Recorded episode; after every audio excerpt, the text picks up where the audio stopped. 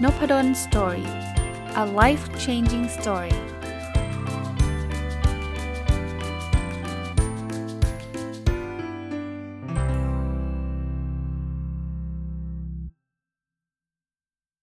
สวัสดีครับ ยินดีต้อนรับเข้าสู่นพดลสตอรี่พอดแคสต์นะครับ วันนี้สลับมากลับมาที่หนังสือ 1000 plus little habits of happy successful relationships ของคุณ Mark and Angel Chernoff อีกอีกรอบนะ ก็คงสลับไปสลับมานะครับ หนังสือก็อ่านจบก็รีวิวบ้างนะครับ เดี๋ยวนี้ก็มีหลายเล่มที่อ่านจบแล้วก็ไม่ได้รีวิวนะครับ เพราะว่าก็บางทีมันก็ไม่ได้มีมุมรีวิวมากมายนะครับ ก็อยากสลับไปนะครับ หรือเรื่องราวต่างๆ ก็จะ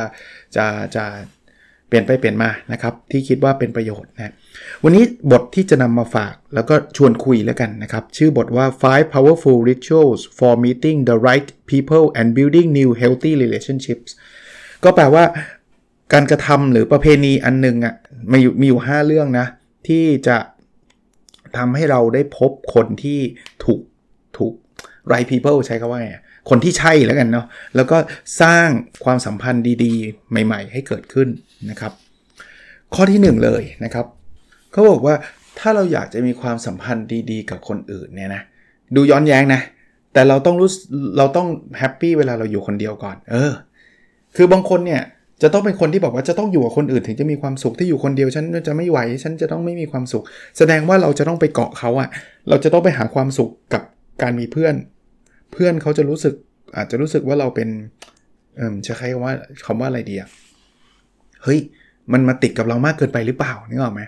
แต่ถ้าเกิดใครที่สามารถอยู่ได้ด้วยตัวเอง เฮ้ย ไม่เป็นไรเว้ย เราทำเองก็ได้ คนคนคนแบบเนี้ยผมว่าจะมีเพื่อนได้ง่ายครับ คือไม่มีก็ไม่ได้เดือดร้อน แต่คนที่บอกว่าชีวิตต้องอยู่กับเพื่อนเท่านั้นเนี่ย ไม่มีเดือดร้อนแน่นอน ผมยกตัวอย่างให้ เช่น ถ้าสมมุติว่าเราเป็นคนติดเพื่อนมากนะ สมมุติว่าเออเราจะไปเดินห้างแล้วกัน เพื่อนต้องไปด้วย เพื่อนก็อาจจะไม่ว่างใช่ไหมไม่ว่างอะไม่ไปไม่ว่างเราก็ไม่ไป คิดว่าเพื่อนรู้สึกไง เอา้าก็ไปมั้งก็ได้มั้งก็คือไม่ต้องให้เราไปไหมแล้วบางทีเพื่อนก็จะรู้สึกผิดด้วยนะว่าเอากลายเป็นว่าเราไม่ไปเลยเธอทำให้เธอไม่ได้ไปเลย ฉันไปก็ได้ ความสัมพันธ์แบบนี้ดีไหมผมว่าระยะยาวไม่ดีนะ แล้วต่อมาเราบอกว่า เออวันนี้เราอยากไปอีกแล้วเพื่อนก็บอกเฮ้ยเพิ่งไปมาสัปดาห์ที่แล้วเอง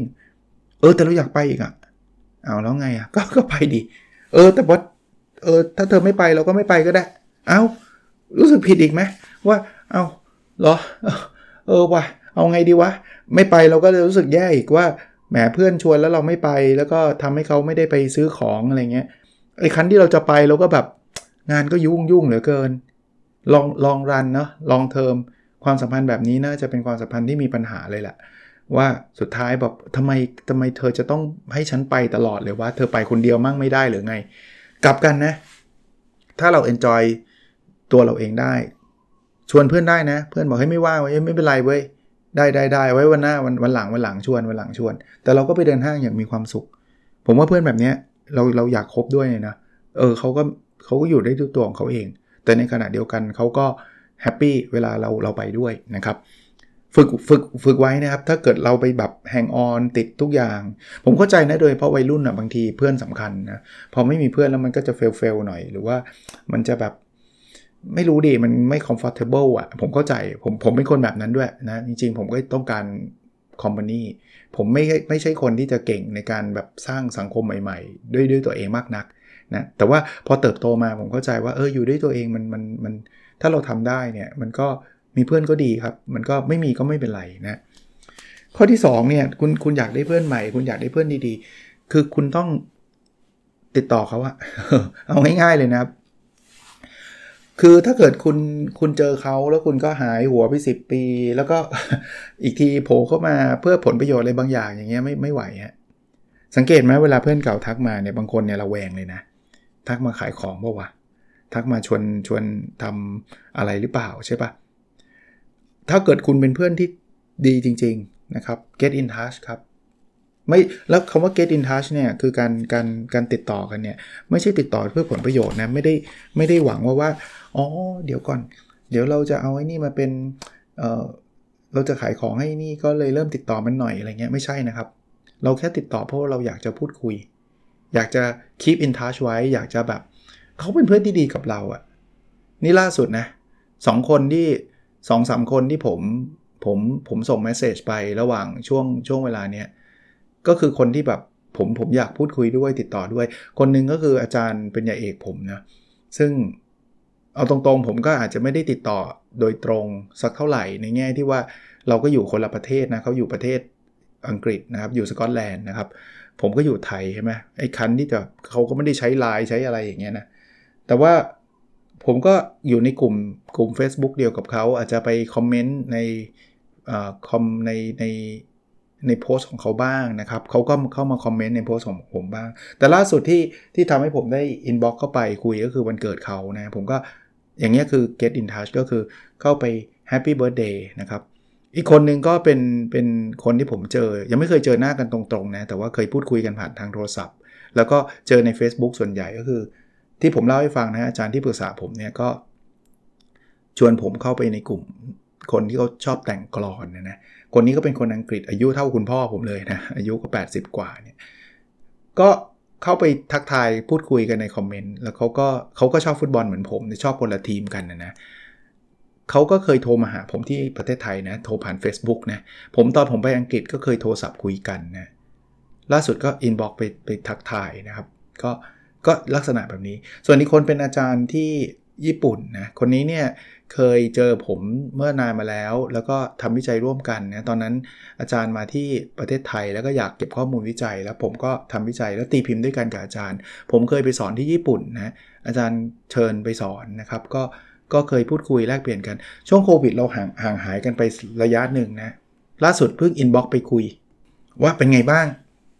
นะเมื่อไหร่จะมาเมืองไทยอะไรเงี้ยเห็นเห็นโควิดในไทยเริ่มแบบคนเริ่มแบบใช้ normal life กันเยอะคือใช้ชีวิตตามปกติกันเยอะก็เลย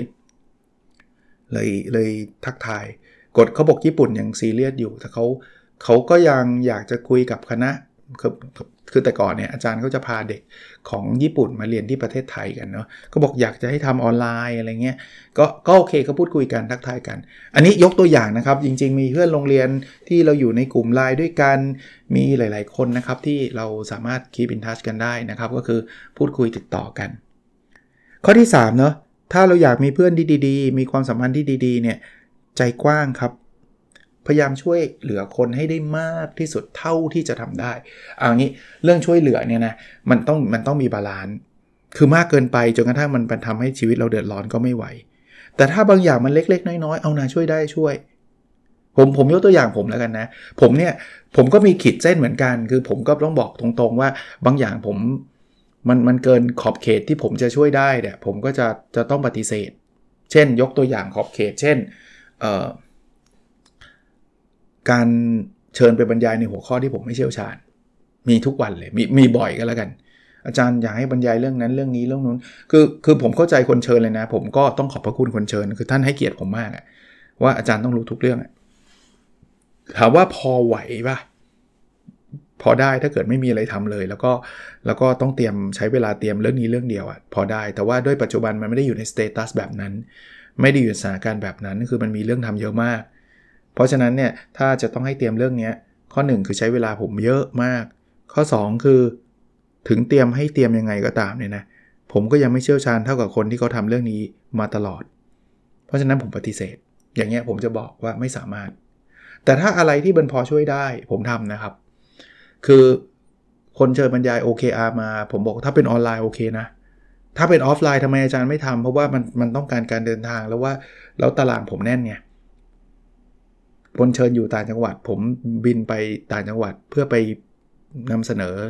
เรื่อง OKR บรรยาย OKR เนี่ยหายไปทั้งวันเลยนะ ตอนบ่ายผมทำงานอย่างอื่นไม่ได้เลยอย่างเงี้ยก็ก็จะต้องขออนุญาตว่าเป็นออนไลน์ก่อนอย่างเงี้ยก็ช่วยได้ช่วยนะครับ สามารถทำได้นะครับ ก็จะทำนะแต่ถ้ามันมันมันมันติดขัดจริง ๆ เช่นต้อง onsite เท่านั้นอย่างนั้นอย่างนี้ ผมอาจจะบอกว่าเอาไว้ก่อนแล้วกันนะครับ ก็ก็จะก็ก็จะพยายามนะครับ หรือหรือเรื่องอื่นๆที่มีคน request มานะครับผมผมก็อย่างที่บอกว่าช่วยได้เต็มที่เท่าไหร่ก็อย่าให้มันถึงกับขนาดที่ว่าเราเราจะต้องแย่เราอาจจะสูญเสียเวลาบางอย่างไป ต้องต้องเทรดออฟดีๆ แต่โดยหลักการถ้าพออะไรช่วยได้ อย่างอย่างนักศึกษาขอ recommendation เนี่ย ผมก็ทำให้นะ ถึงงานจะยุ่งผมรู้สึกว่าคนขอเขาก็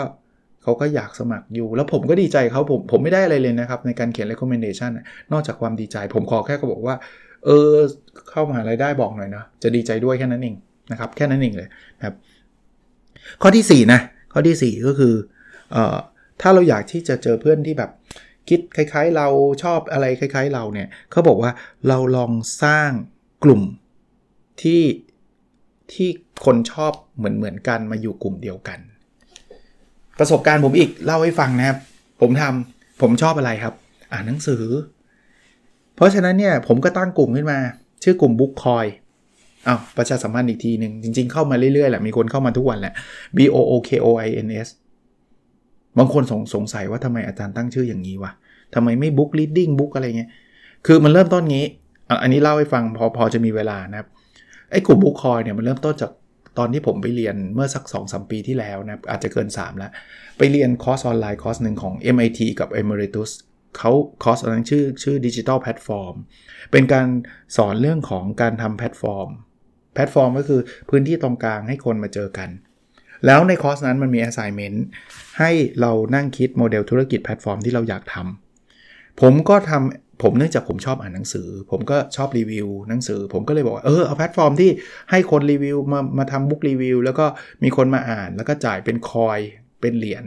คนรีวิวก็จะได้เงินไอ้คนอ่านก็ได้อ่านบทรีวิวดีๆ อะไรเงี้ยก็เป็นไอเดียทางธุรกิจ ส่งงานไปเรียบร้อยเรียนจบแล้ว ก็คิดในใจว่าลองทำดูไหม ตอนนั้นก็เลยไปจ้างโปรแกรมเมอร์มาทำเว็บนะครับแต่ต้องยอมรับว่าตัวเองก็ไม่ได้ทุ่มเททำเรื่องนี้อย่างเป็นเรื่องเป็นราวแต่ถึงถึงกระนั้นต้องขอบคุณนะครับ มีคนสนใจเข้ามาแบบ register 500 600 แต่ตอนนี้ไม่ได้ active นะ ไม่ไม่เรียนตรงๆ ไม่มีเวลาดูเนาะ ยกเว้นว่าใครสนใจโปรเจกต์นี้อยากจะรับไปทำต่อเนี่ย มาคุยกันได้เลยนะครับ ผมยังมีเว็บนี้อยู่แต่ว่าไม่ไม่ไม่ active เท่านั้นเองนะครับ ไม่ได้โปรโมทอะไรยังไงเลยนะ คราวนี้ผมก็สร้างกลุ่มขึ้นมาก็ตั้งตั้งชื่อทำไมต้องตั้งชื่อ Bookoin คือ book แล้วมันมี coin ไง มันเหมือนเหมือนบิตคอยน์อะไรเงี้ย แต่เวลาสะกดเนี่ย มันเขียน book แล้วก็ C O I N มันไม่เว็บนั้นมันถูกจองไปแล้ว ผมก็เลยใช้ B O O K O I N โดยที่ไม่มี C search คำนี้นะไม่มีกลุ่ม เลยตอนนี้ก็เลยกลายเป็นกลุ่มนี้เป็นกลุ่มชวนคนมารีวิวหนังสือ ผมมาตั้งเป้าหมายในการอ่านหนังสือแต่ละเดือนทำ book reading challenge ด้วยกัน มีการแชร์หนังสือเรื่องใหม่ ๆ หรือว่าใครชอบถามผมบอกว่าอาจารย์ ถ้าอาจารย์เรื่องนี้อ่านหนังสือเล่มไหนดีบางทีผมตอบไม่ได้นะเพราะว่าผมไม่ได้เชี่ยวชาญเรื่องนั้น ผมบอกเข้าไปในกลุ่มนี้แล้วโพสต์ถาม มันจะมีคนตอบได้นะครับ เพราะว่ากลุ่มนี้ประมาณ 5-6,000 คนละไม่ได้โปรโมทอะไรมากมาย ยกเว้นว่ามาเล่าให้ฟัง บ้างใน n o p ด d o n Story Podcast อย่างเงี้ยคือการสร้างเเรื่องของกลุ่มคนที่มีความมีความชอบคล้ายๆกัน แต่ก่อนจัดบุ๊กคลับทุกเดือนนะครับ มาหยุดตอนโควิดนี่แหละ แล้วยังไม่ได้กลับไปจัดใหม่ ไปจัดที่ร้านกาแฟเคซี่คาเฟ่นะเดือนนี้จะจัดหนังสือเกี่ยวกับการเงิน แล้วก็ให้คนมามาแชร์หนังสือกัน คนที่ไม่อยากมาแชร์อยากมาฟังก็เก็บตังค์นิดๆหน่อยๆ หลักร้อย แล้วเอาเงินที่เหลือหักค่าใช้จ่ายของร้านไปเนี่ยคือร้านเขาก็จะมีค่ากาแฟกาแฟมีกาแฟให้กินฟรีเนี่ยนะครับเหมือนเรามากินกาแฟอารมณ์แบบนั้นนะแต่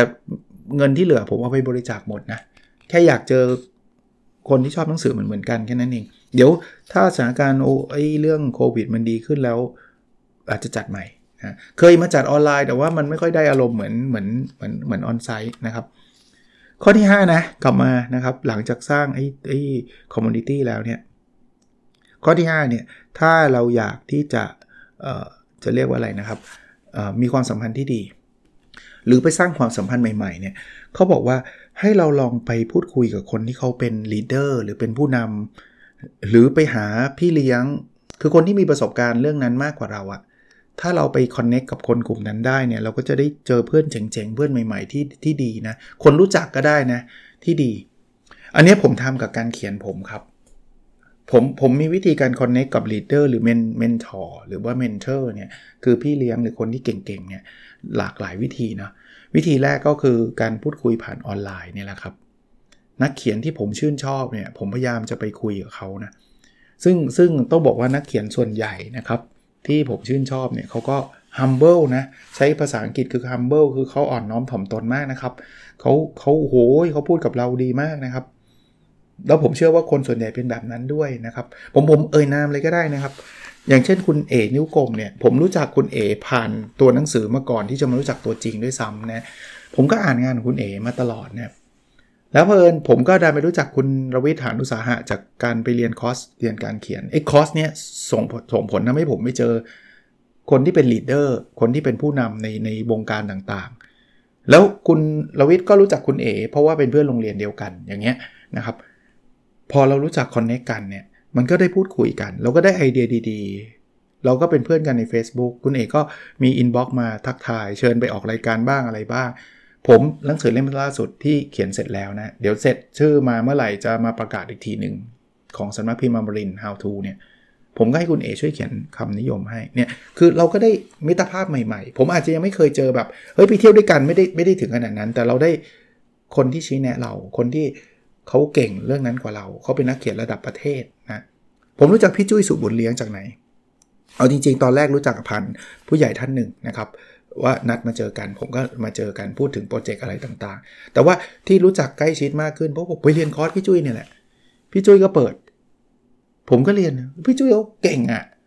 เขาก็เป็นนักเขียนมาก่อนผมไม่รู้กี่สิบปีอะ่ะแล้วเขาเป็นนักเขียนระดับประเทศครับ ผมก็เรียนการเขียนนะพี่จุ้ยพอตอนหลังเรียนไปเรื่อยเลยครับ เรียนเรื่องแปลรูปความฝันเฮ้ยชอบ พี่จุ้ยเขามีแนวคิดดีๆนะครับ ไปเรียนเรื่องเรียนแต่งเพลงยังเลยเรียนเลยเอางี้ดีกว่าผมยังเรียนเลยแต่งเพลงนะ ไม่ได้เป็นกะอย่าเป็นนักแต่งเพลงอยากไปฟังพี่ช่วยพูดเอาจริง ไปเรียนเรื่องอะไรนะเออแปลรูปความฝันแล้วอะไรอีกอย่างวะเออเออเรื่องเขียนเรื่องแปลรูปความฝันผมผมเรียนทุกคอร์สเลยครับที่พี่จุ้ยเปิดอะเกือบทุกคอร์สแล้วกันนะเออทำไมจำชื่ออีกชื่ออีกอีกอีกอันนึงไม่ได้นะแต่ว่าสรุปว่าผมก็เจอ leader เจอคนที่เป็น mentor ผม mentor ก็คือเป็นพี่เลี้ยงอะถามผมมีอะไรผมก็ถามนะครับ ก็สรุปนะ 4เอ่อ5ข้อนะที่เราจะได้เพื่อนใหม่ ๆ หรือว่าเราจะได้ความสัมพันธ์ที่ดีนะครับ ข้อที่ 1 เราต้องโอเคกับตัวเราก่อนนะครับ สามารถอยู่ด้วยกันอยู่อยู่เอ่ออยู่คนเดียวได้นะครับ ข้อที่ 1 ข้อที่ 2 คือเอ่อติดต่อกันบ่อยๆนะครับ ข้อที่ 3 คือใจกว้างนะครับ ช่วยเหลือคนอื่นนะครับ ข้อที่ 4 คือลองสร้างกลุ่มที่ชอบอะไรเหมือนๆกัน จะเป็นออนไลน์ออฟไลน์ได้หมด แล้วข้อที่ 5 คือลองไปหาผู้นำหรือว่าหาคนที่เป็นพี่เลี้ยงเรานะครับ ก็ลองไปใช้กันดูนะสำหรับวันนี้คงประมาณนี้นะครับ แล้วเราพบกันในสดถัดไปครับ สวัสดีครับ